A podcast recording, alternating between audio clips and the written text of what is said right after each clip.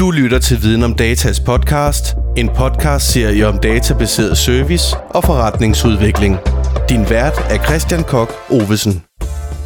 Hej og velkommen til Viden om Datas podcast om data, etik og verdensmål. Denne podcast er lavet i samarbejde med en række undervisere fra IBC, Detaildivisionen og ZBC. Vi har i denne podcast besøg af Joachim Christensen fra Global Compact. Joachim, øh, vil du starte med at fortælle lidt om dig selv, og hvem, øh, hvem Global Compact egentlig er? Ja, det kan du tro. Global Compact øh, er, er kort sagt verdens største initiativ øh, for, for ansvarlige virksomheder.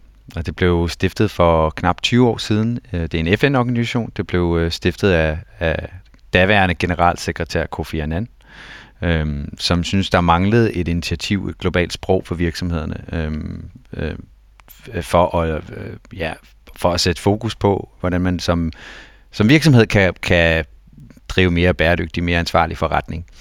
Øhm, og dengang så havde man... Øh, så oprettede man, eller ikke, øh, man oprettede ikke, men man havde 10 principper. Man øh, etablerede ligesom 10 principper, som er hævet ud af forskellige øh, konventioner og, og aftaler øh, fra FN-systemet. Vi har blandt andet øh, principperne om menneskerettigheder, som kommer fra det, man kalder The UN Guiding Principle on Human Rights.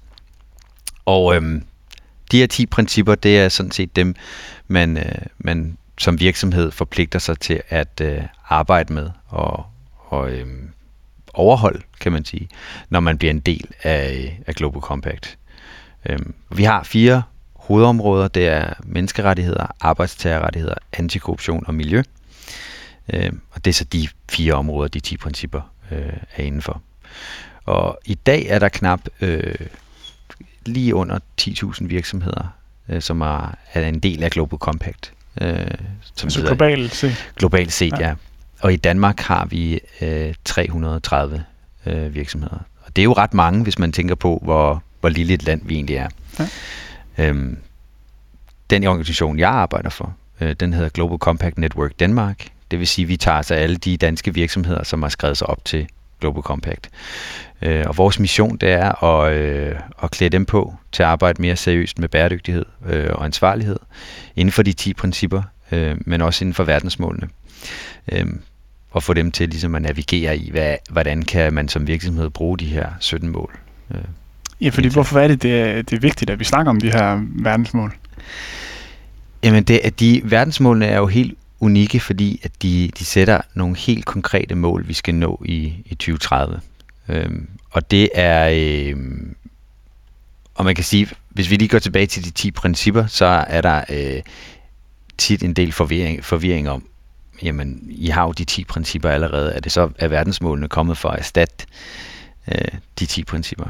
Men det er ikke sådan, vi ser på det i, i Global Compact. De 10 principper øh, inden for menneskerettigheder, øh, antikorruption, miljø og, og arbejdstagerrettigheder er fundamentalt for, hvordan du driver en ansvarlig forretning. Det vil sige, det er nogle principper, grundlæggende principper, du skal arbejde med konstant. Du skal konstant sikre, at du i værdikæden ikke har børnearbejde, at du, øh, at du sørger for, at du, øh, du har så øh, lille en, øh, et øh, klimaaftryk som muligt. Hvor verdensmålene, det er nogle konkrete mål, man kan, øh, man kan bidrage positivt til gennem sin forretning. Så vi ser verdensmålene, de 17 verdensmål, som et øh, forretningsudviklingsværktøj i langt højere grad. Øh. Ja, og, og så i forhold til jeres principper, hvordan er de? Øh, altså, hvis det ikke er forretnings, hvad er det så? Man kan, man kan sige, at det er øh, nogle, nogle grundregler for, hvordan du skal drive ansvarlig forretning. Det vil sige, at du skal sørge, du skal sørge for, at dine medarbejdere øh, har friheden til at, øh, at, øh, at danne friheden til at danne grupperinger og ligesom at, at tale frit, øh, at de har, at de øh, øh ja, nu nemlig bør, børnearbejde her tidligere, øh, at man ikke har børnearbejde i sin værdikæder, at man øh, undgår øh, moderne slaveri. Øh, der er blandt andet en øh, Modern Slavery Act, øh, som kom for nogle år siden. Øhm, og det er sådan nogle grundlæggende principper, som man skal overholde, og som man skal arbejde på øh, kontinuerligt, kontinuerligt for ligesom at leve op til til at, øh, at, at drive forretning. Altså det, man arbejder meget inden for, inden for CSR, har man meget øh, historisk set arbejdet med, med det, man kalder license to operate, eller social license to operate. Og det er egentlig din øh, omverden, samfundets accept af, af, dine, af dit virke som virksomhed. Og det er jo egentlig det, man, man, man via de principper sørger for, at man har en, øh, en ret til at eksistere som virksomhed. Øh, en etisk ret til at eksistere. Verdensmålene, det er jo meget mere, at vi har en, nogle konkrete mål. Der skal vi hen i 2030. Øhm, og der er det der, virksomhederne så kan gå ud og sige, eller det vi plejer at sige, det er, der hvor der er de største udfordringer globalt set, det er også der, de største forretningsmuligheder er. Øhm, og det er der jo flere danske virksomheder, også globale virksomheder, som allerede kan se fordelen i. Øhm, hvis du tager en virksomhed som Grundfos for eksempel. Så deres nuværende direktør, øh, Mads Nipper, han i sin tid, der, der nedlagde han hans der nedlagde han grund for CSR-afdelingen og sagde, men altså, det her bæredygtighed, det skal ind i, øh, i kernen af det, vi laver. Det skal ind som et strategisk fokusområde. Så nu har de fokus på verdensmål nummer 6 og verdensmål nummer 13. Verdensmål nummer 6, det handler specifikt om at, at levere rent vand øh, til, til, til verden. Der er utrolig mange, der lever i dag øh, med meget begrænset adgang til, til, til vand. Jeg tror faktisk, det er op mod 3 milliarder. Øh, og rigtig mange, som lever øh, steder, hvor der ikke er adgang til rent vand. Og der er det så der, at Grundfos kan gå ind og løse et konkret globalt samfundsproblem, og samtidig øh, tjene penge og skabe en profit ved at gøre det, ved at sælge pumper til, øh, til øh, udviklingslande for eksempel. Jamen, hvordan sådan, oplever du, at danskerne tager imod de her, de her verdensmål? Altså nu snakker du om Grundfos, hvordan de har taget imod, og ja. Snipper, men hvordan ja. sådan, den almene danske befolkning? Jeg tror, det er meget let, hvis man, hvis man arbejder i, med, med det, jeg gør, og, og have en eller anden øh, forestilling om, at, de, at det er meget mere udbredt end det er. øhm, og det tror jeg ikke, der, det er. Jeg tror, at der, at der er lang vej igen til at, at, at, at, øhm, at få det her brede kendskab til verdensmålene. Øhm, men øh, især de, øh, den yngre generation, synes jeg, har taget rigtig, rigtig godt imod dem. Og der er en, der er en form for entusiasme, øh, som jeg ikke har se, altså, som jeg ikke har set tidligere med noget. Øh, de skoler, vi har været ude på, øh, og som jeg også har været ude på, som har haft fokus på verdensmålene, det er en utroligt idérigdom, øh, der egentlig er øh, fra den yngre øh, generation. De forstår de her problematikker øh, i en, en, en, en meget høj grad. Generelt set, øh, så, så tror jeg, at vi, øh, at, øh, at vi har nogle politikere nu, som meget gerne vil sætte, øh, sætte fokus på verdensmålene. Vi havde også en, en øh, tidligere regering, som også øh, især Christian Jensen, han som var, var formand for 2030-netværket i, øh, i, øh, eller nej, det var han ikke, det er han blevet nu faktisk.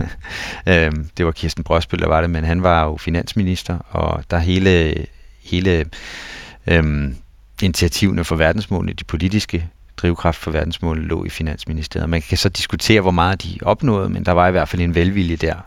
Og nu har vi altså en, øh, en regering, hvor der er rigtig mange ministerne, som allerede har sagt, at øh, verdensmålene skal på dagsordenen, øhm, øh, og som er langt mere ambitiøs end tidligere. Så jeg tror, vi får langsomt får vi skabt den her kendskab til, hvorfor de her øh, øh 17 mål er så vigtige, og hvad de egentlig kan øh, gøre godt for Danmark også, øh, og hvordan Danmark kan bidrage til det, ikke kun nationalt, men også globalt.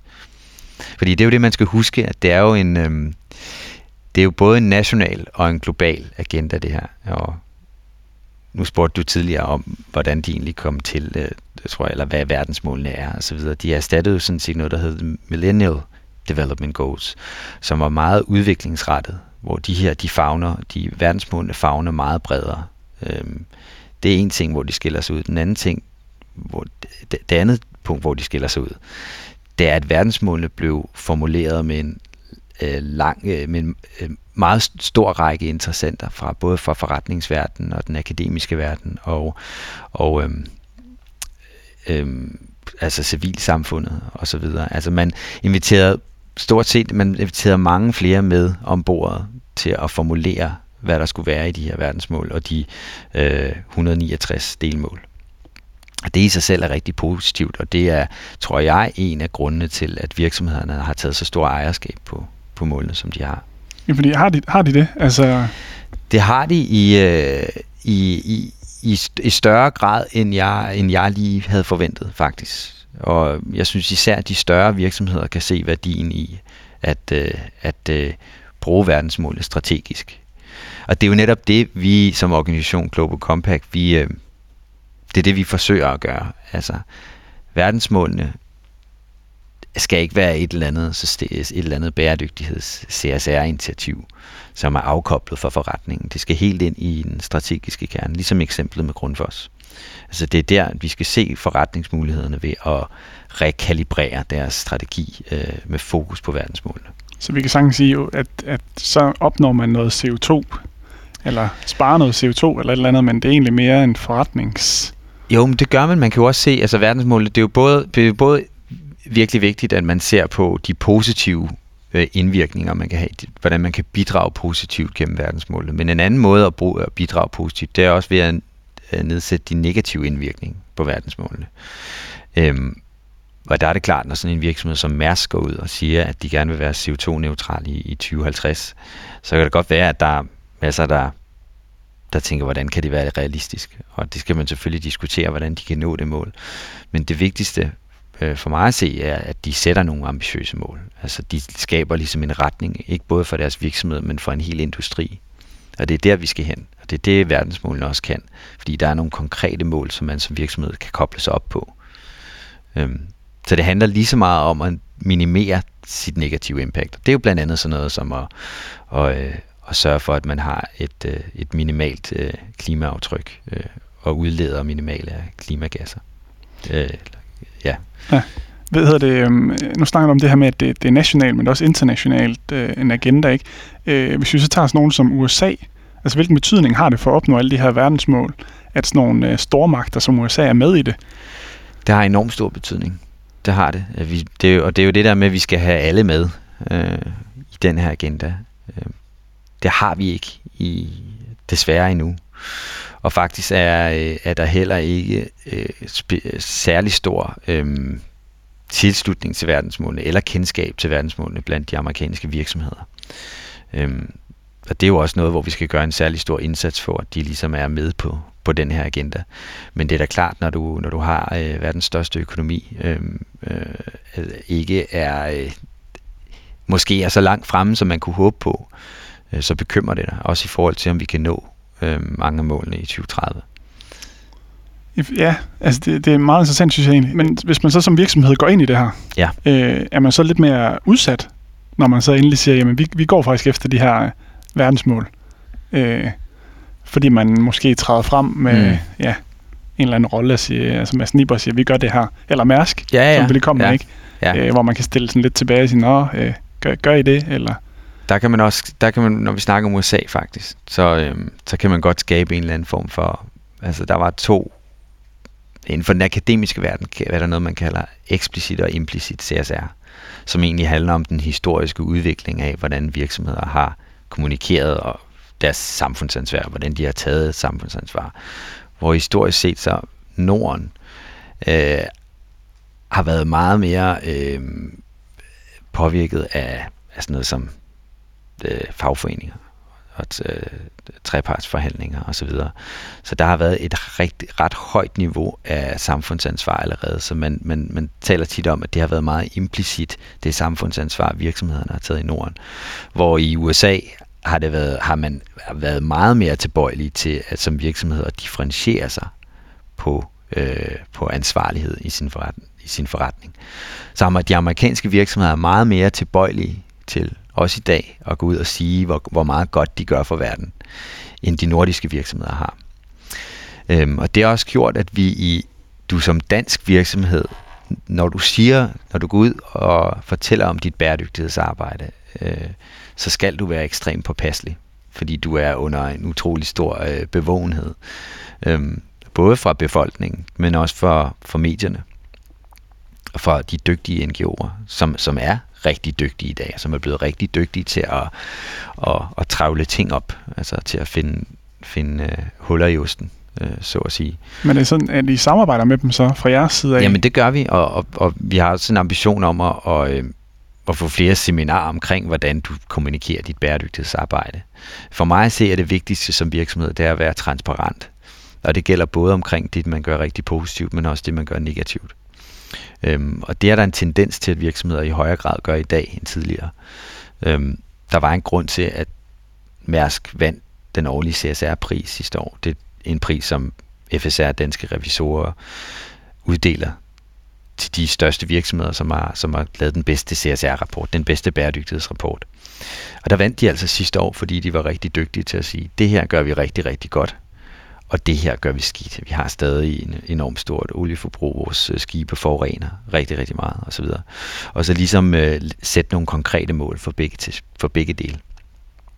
Øhm, så det er der, vi skal hen, og jeg tror, at, det, at jo bedre man som virksomhed bliver klædt på til ligesom at, jeg ser det som en kommunikationsopgave, at det handler ikke om, at når du så kommunikerer de ting, hvor du er rigtig, rigtig, du er rigtig dårlig til, eller hvor de, du som virksomhed ikke er særlig langt, så handler det mere om formuleringen, end, end, at, end øhm, altså det handler mest af alt om, om formulering. Så tror jeg, man kan skrive sig ud af en masse ting. Ja.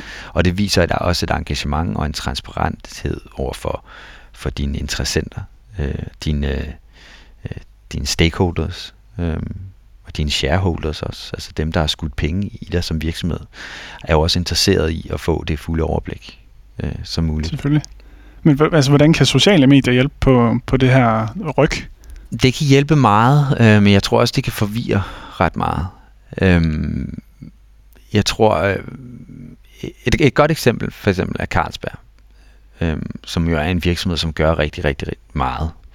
Og de har deres øh, strategi Together Towards Zero, hvor de, øh, hvor de kan se værdien i og, øh, og for eksempel sænke deres vandforbrug og øh, bekæmpe øh, klimaforandringer ved at øh, sænke deres egen øh, CO2, øh, deres egen klimaaftryk.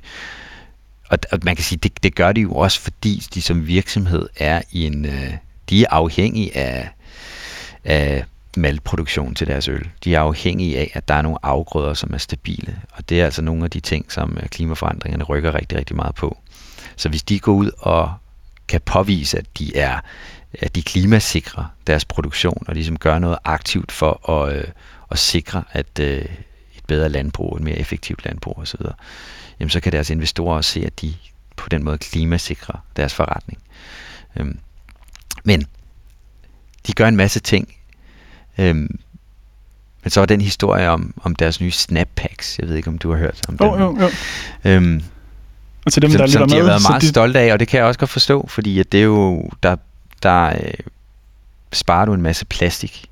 Øh, selvfølgelig, du, øh, man har, vi har vist alle sammen set skrækbilleder fra, øh, fra verdenshavene, hvor der er skildpadder, der, der, der, der svømmer med sådan en sixpack øh, plastikring om, om, om dens hoved og så videre. Det er jo, det er jo noget meget... Øh, det er jo vigtigt at tage hånd om de problemer. Det er en, det er en konkret løsning, som der er rigtig mange øh, ølproducenter øh, og sodavandsproducenter, øh, som kan tage til sig. Øh, men jeg synes måske forholdsmæssigt fik den historie mere øh, omtale end mange af de andre initiativer, som er mindst lige så vigtige, som Carlsberg har lavet. Men jeg synes, det er altid vigtigt at kommunikere og have gode historier derude. Men det kan også skabe en forvirring omkring, hvad der egentlig er vigtigt, når vi snakker bæredygtighed. Fordi der er det ikke, der, der er det ikke nødvendigvis det vigtigste, at vi, øh, at vi sparer lidt plastik. Der er det vigtigste, at vi, øh, at vi nedsænker vores CO2-forbrug, at virksomhederne nedsænker deres CO2-forbrug. Øhm, og det er, ikke, det er ikke for at sige, at det ikke er et, et, et virkelig øh, vigtigt, øh, en vigtig udfordring at, at sænke plast. Men forholdsmæssigt er der, er der, en, øh, er der en del øh, andre ting, som er vigtigere. Men, men, men hvorfor er det så sådan, at en historie får så meget plads i medierne? Det er fordi, at man kan tage og føle på plastik. Man kan se skildpadden for sig. Du kan se skildpadden. Ja. Du kan se... Øhm, du kan se skildpadden, også bare for at nævne et andet eksempel med skildpadder. Der var en video, der, som også gik viralt. Og det er jo det, de sociale medier kan, at du har nogle videoer, som er særlig stærke. Øh, men der var en skildpadde, der fik hævet sugerør ud af næsen som, og, der, og øh, et, af, et af årets pressefotos for sidste år, øh, naturpressefotos for World Wildlife, øh, nej, nu kan jeg ikke huske, hvad det hedder.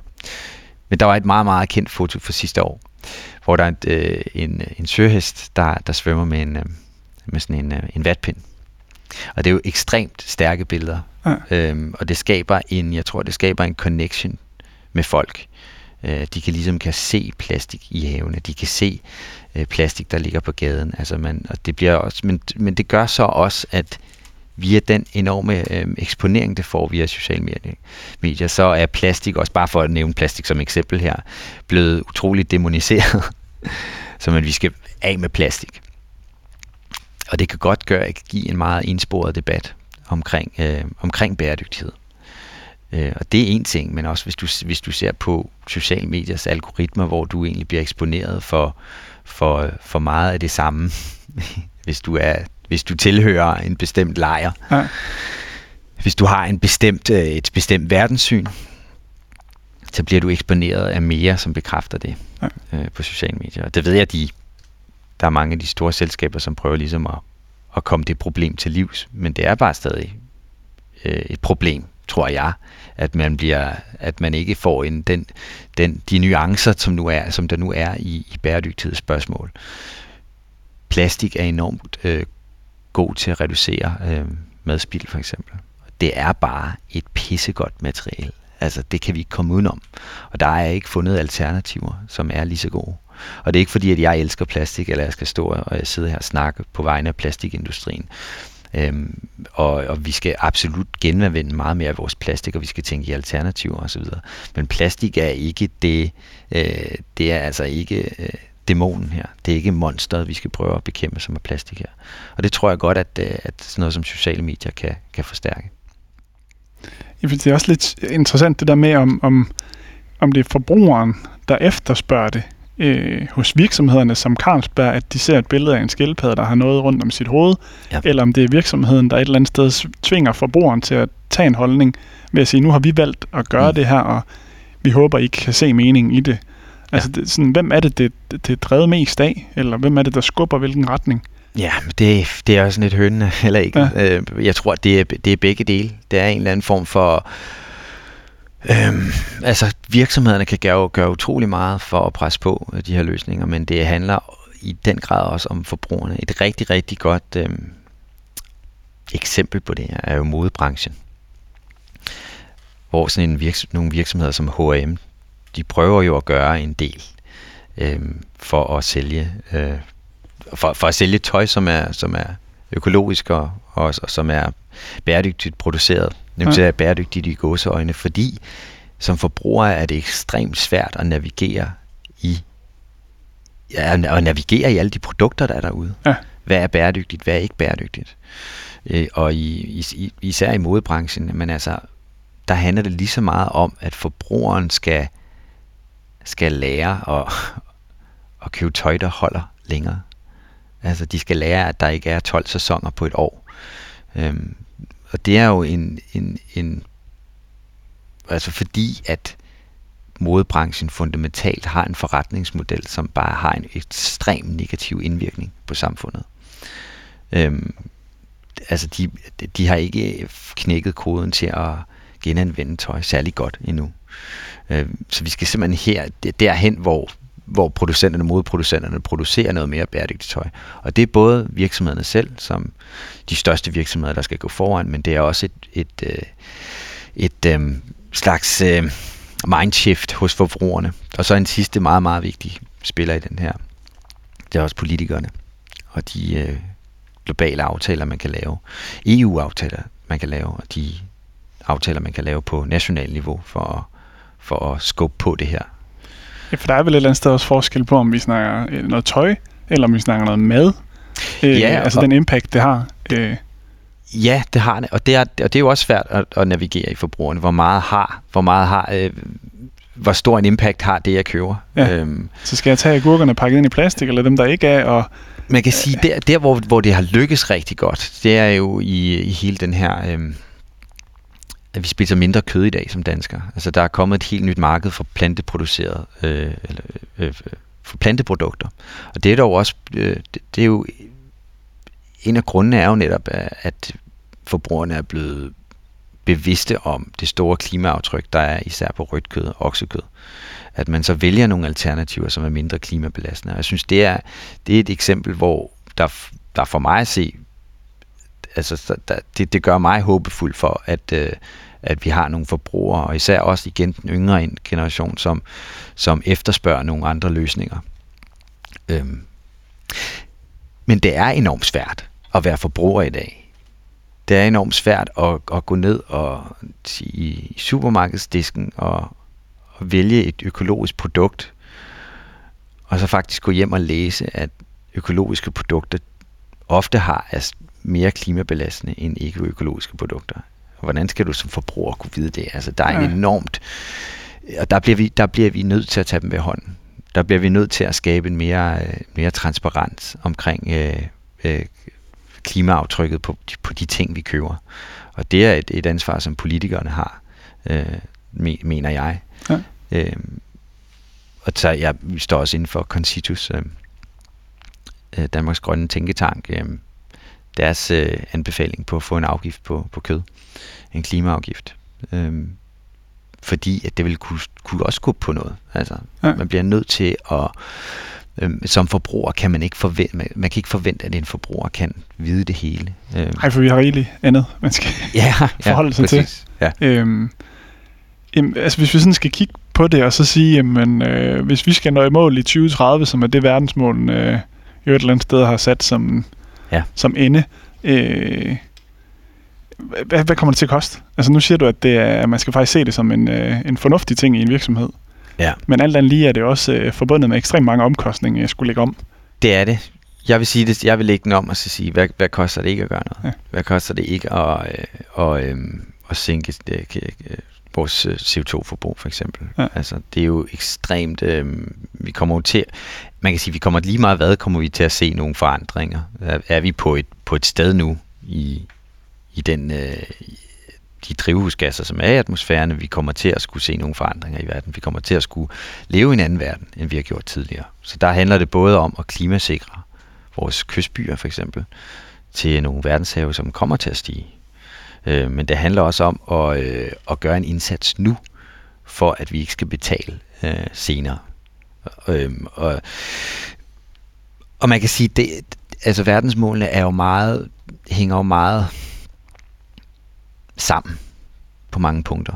Altså man kan sige, noget af en af de bedste klimaløsninger, en af de mest effektfulde klimaløsninger, der er blevet lavet sådan et, et globalt projekt, som hedder Project Drawdown, som er egentlig den første videnskabelige guide til, hvad de, mest, hvad de bedste klimaløsninger er. Hvad er de klimaløsninger, der er bad mest? Og top 10, der finder du faktisk uh, uddannelse af kvinder. Og det er jo ikke nødvendigvis en connection, man lige vil lave først. Men altså, ikke med danske øjne i hvert fald. I hvert fald ikke med dansk. Øh, men, nej, men hvis du tænker, hvis du går i øh, tænker udviklingslande, ja. der øh, hvis du som kvinde er øh, bedre, øh, hvis du er veluddannet, jo mere uddannelse du får, jo færre børn øh, føder du. Så jo færre børn bliver der, bliver der sat i verden. Øh, det er et faktum. Ja.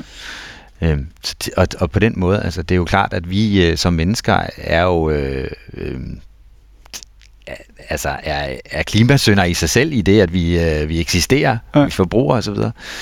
Øhm, men, øhm, men ja, det, jeg var i hvert fald ret overrasket over at se den løsning på, øhm, på, øh, på, øh, på, på, på den top 10, men det viser også bare, hvor meget, hvor, hvor connected de er, de her, øh, de her verdensmål med, at når du, når du løser et verdensmål, så kan du også løse mange flere. Øhm, men, men kan du omvendt også øh, løse et, som så er negativt påvirker det andet? Ja, det kan du godt øh, vi kommer til at, at være flere mennesker på jorden. Vi kommer til, ved at folk bliver mere uddannet, øh, får vi også flere milliarder mennesker, som rykker op i middelklassen, som også vil forbruge som øhm, også vil spise noget kød. Som ah. også vil spise noget kød, som vil forbruge i, på samme måde, som øh, og vil have, eller ikke forbruge, men få adgang til de goder, som, som vi i, i en vestlig verden, hvis vi skal kalde det det, i de, i de veludviklede lande, øh, som vi har forbrugt i, i i lang tid. Og der handler det så om at sørge for, at vi forbruger på en ny måde. Det er ikke fordi, at vi skal nægte øh, de hundredvis af millioner mennesker i, i Indien, som rykker op i middelklasse. Vi skal sige, at nu er der bare ikke, nu er der ikke nogen vaskemaskine til jer. Det var bare ærgerligt. Det har vi, det har vi ikke råd til i vores, øh, i vores klimabudget i får. Så handler det om at bygge øh, bedre vaskemaskiner. Det handler også om at bygge bedre fly, øh, som er mindre klimabelastende end det er i dag. Øhm, det er også noget, som har været som har været snakket meget om, øh, at øh, den ene forside efter den anden på politikken, der kan du der er der en løftet pegefinger til individer, om man ikke skal flyve så meget. Og den bevidsthed som forbruger er selvfølgelig rigtig god at have, og den er vigtigt, øh, vigtig at have. Men faktum er, Vi kommer til at flyve meget mere. Vi kommer til at flyve meget, meget, meget mere, end vi gør i dag. Fordi der er mange flere, der har råd til at flyve.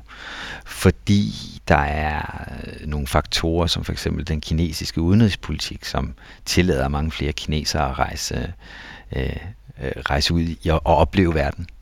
Øh, så, så der handler det jo om, at vi ser på, hvad er det, hvad, hvad er der af udviklere inden for at lave elektriske fly, hvordan kan vi bruge biobrændstof i, i langt højere grad.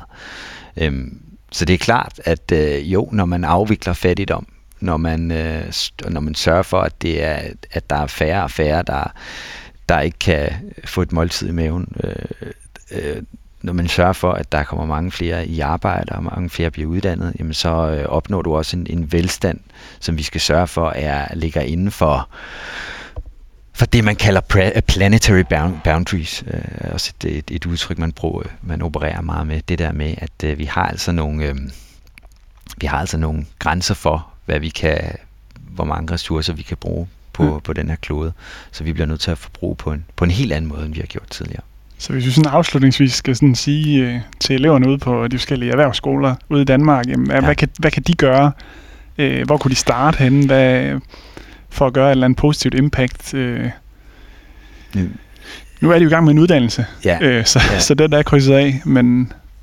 Jamen altså, jeg har enormt meget øh, håb for den, for den yngre generation. Altså jeg tror virkelig, det er dem, der kan tænke nyt, og det er dem, der ligesom får de her problemstillinger ind med, med modermælken næsten. øhm, så de kommer også til at, til at tænke på en helt ny måde. Øhm, så jeg vil sige, at, at jo mere vi, vi kan få ind af verdensmålene i undervisningen, jo bedre. Og der snakker jeg ikke de 17 mål, der snakker de 169 individuelle delmål, fordi det er der, der virkelig ligger en masse interessante ting. Og der synes jeg jo, at man som ung menneske skal, skal kigge på nogle af de her problematikker og se, hvor, hvor vil jeg bidrage gennem mit professionelle virke.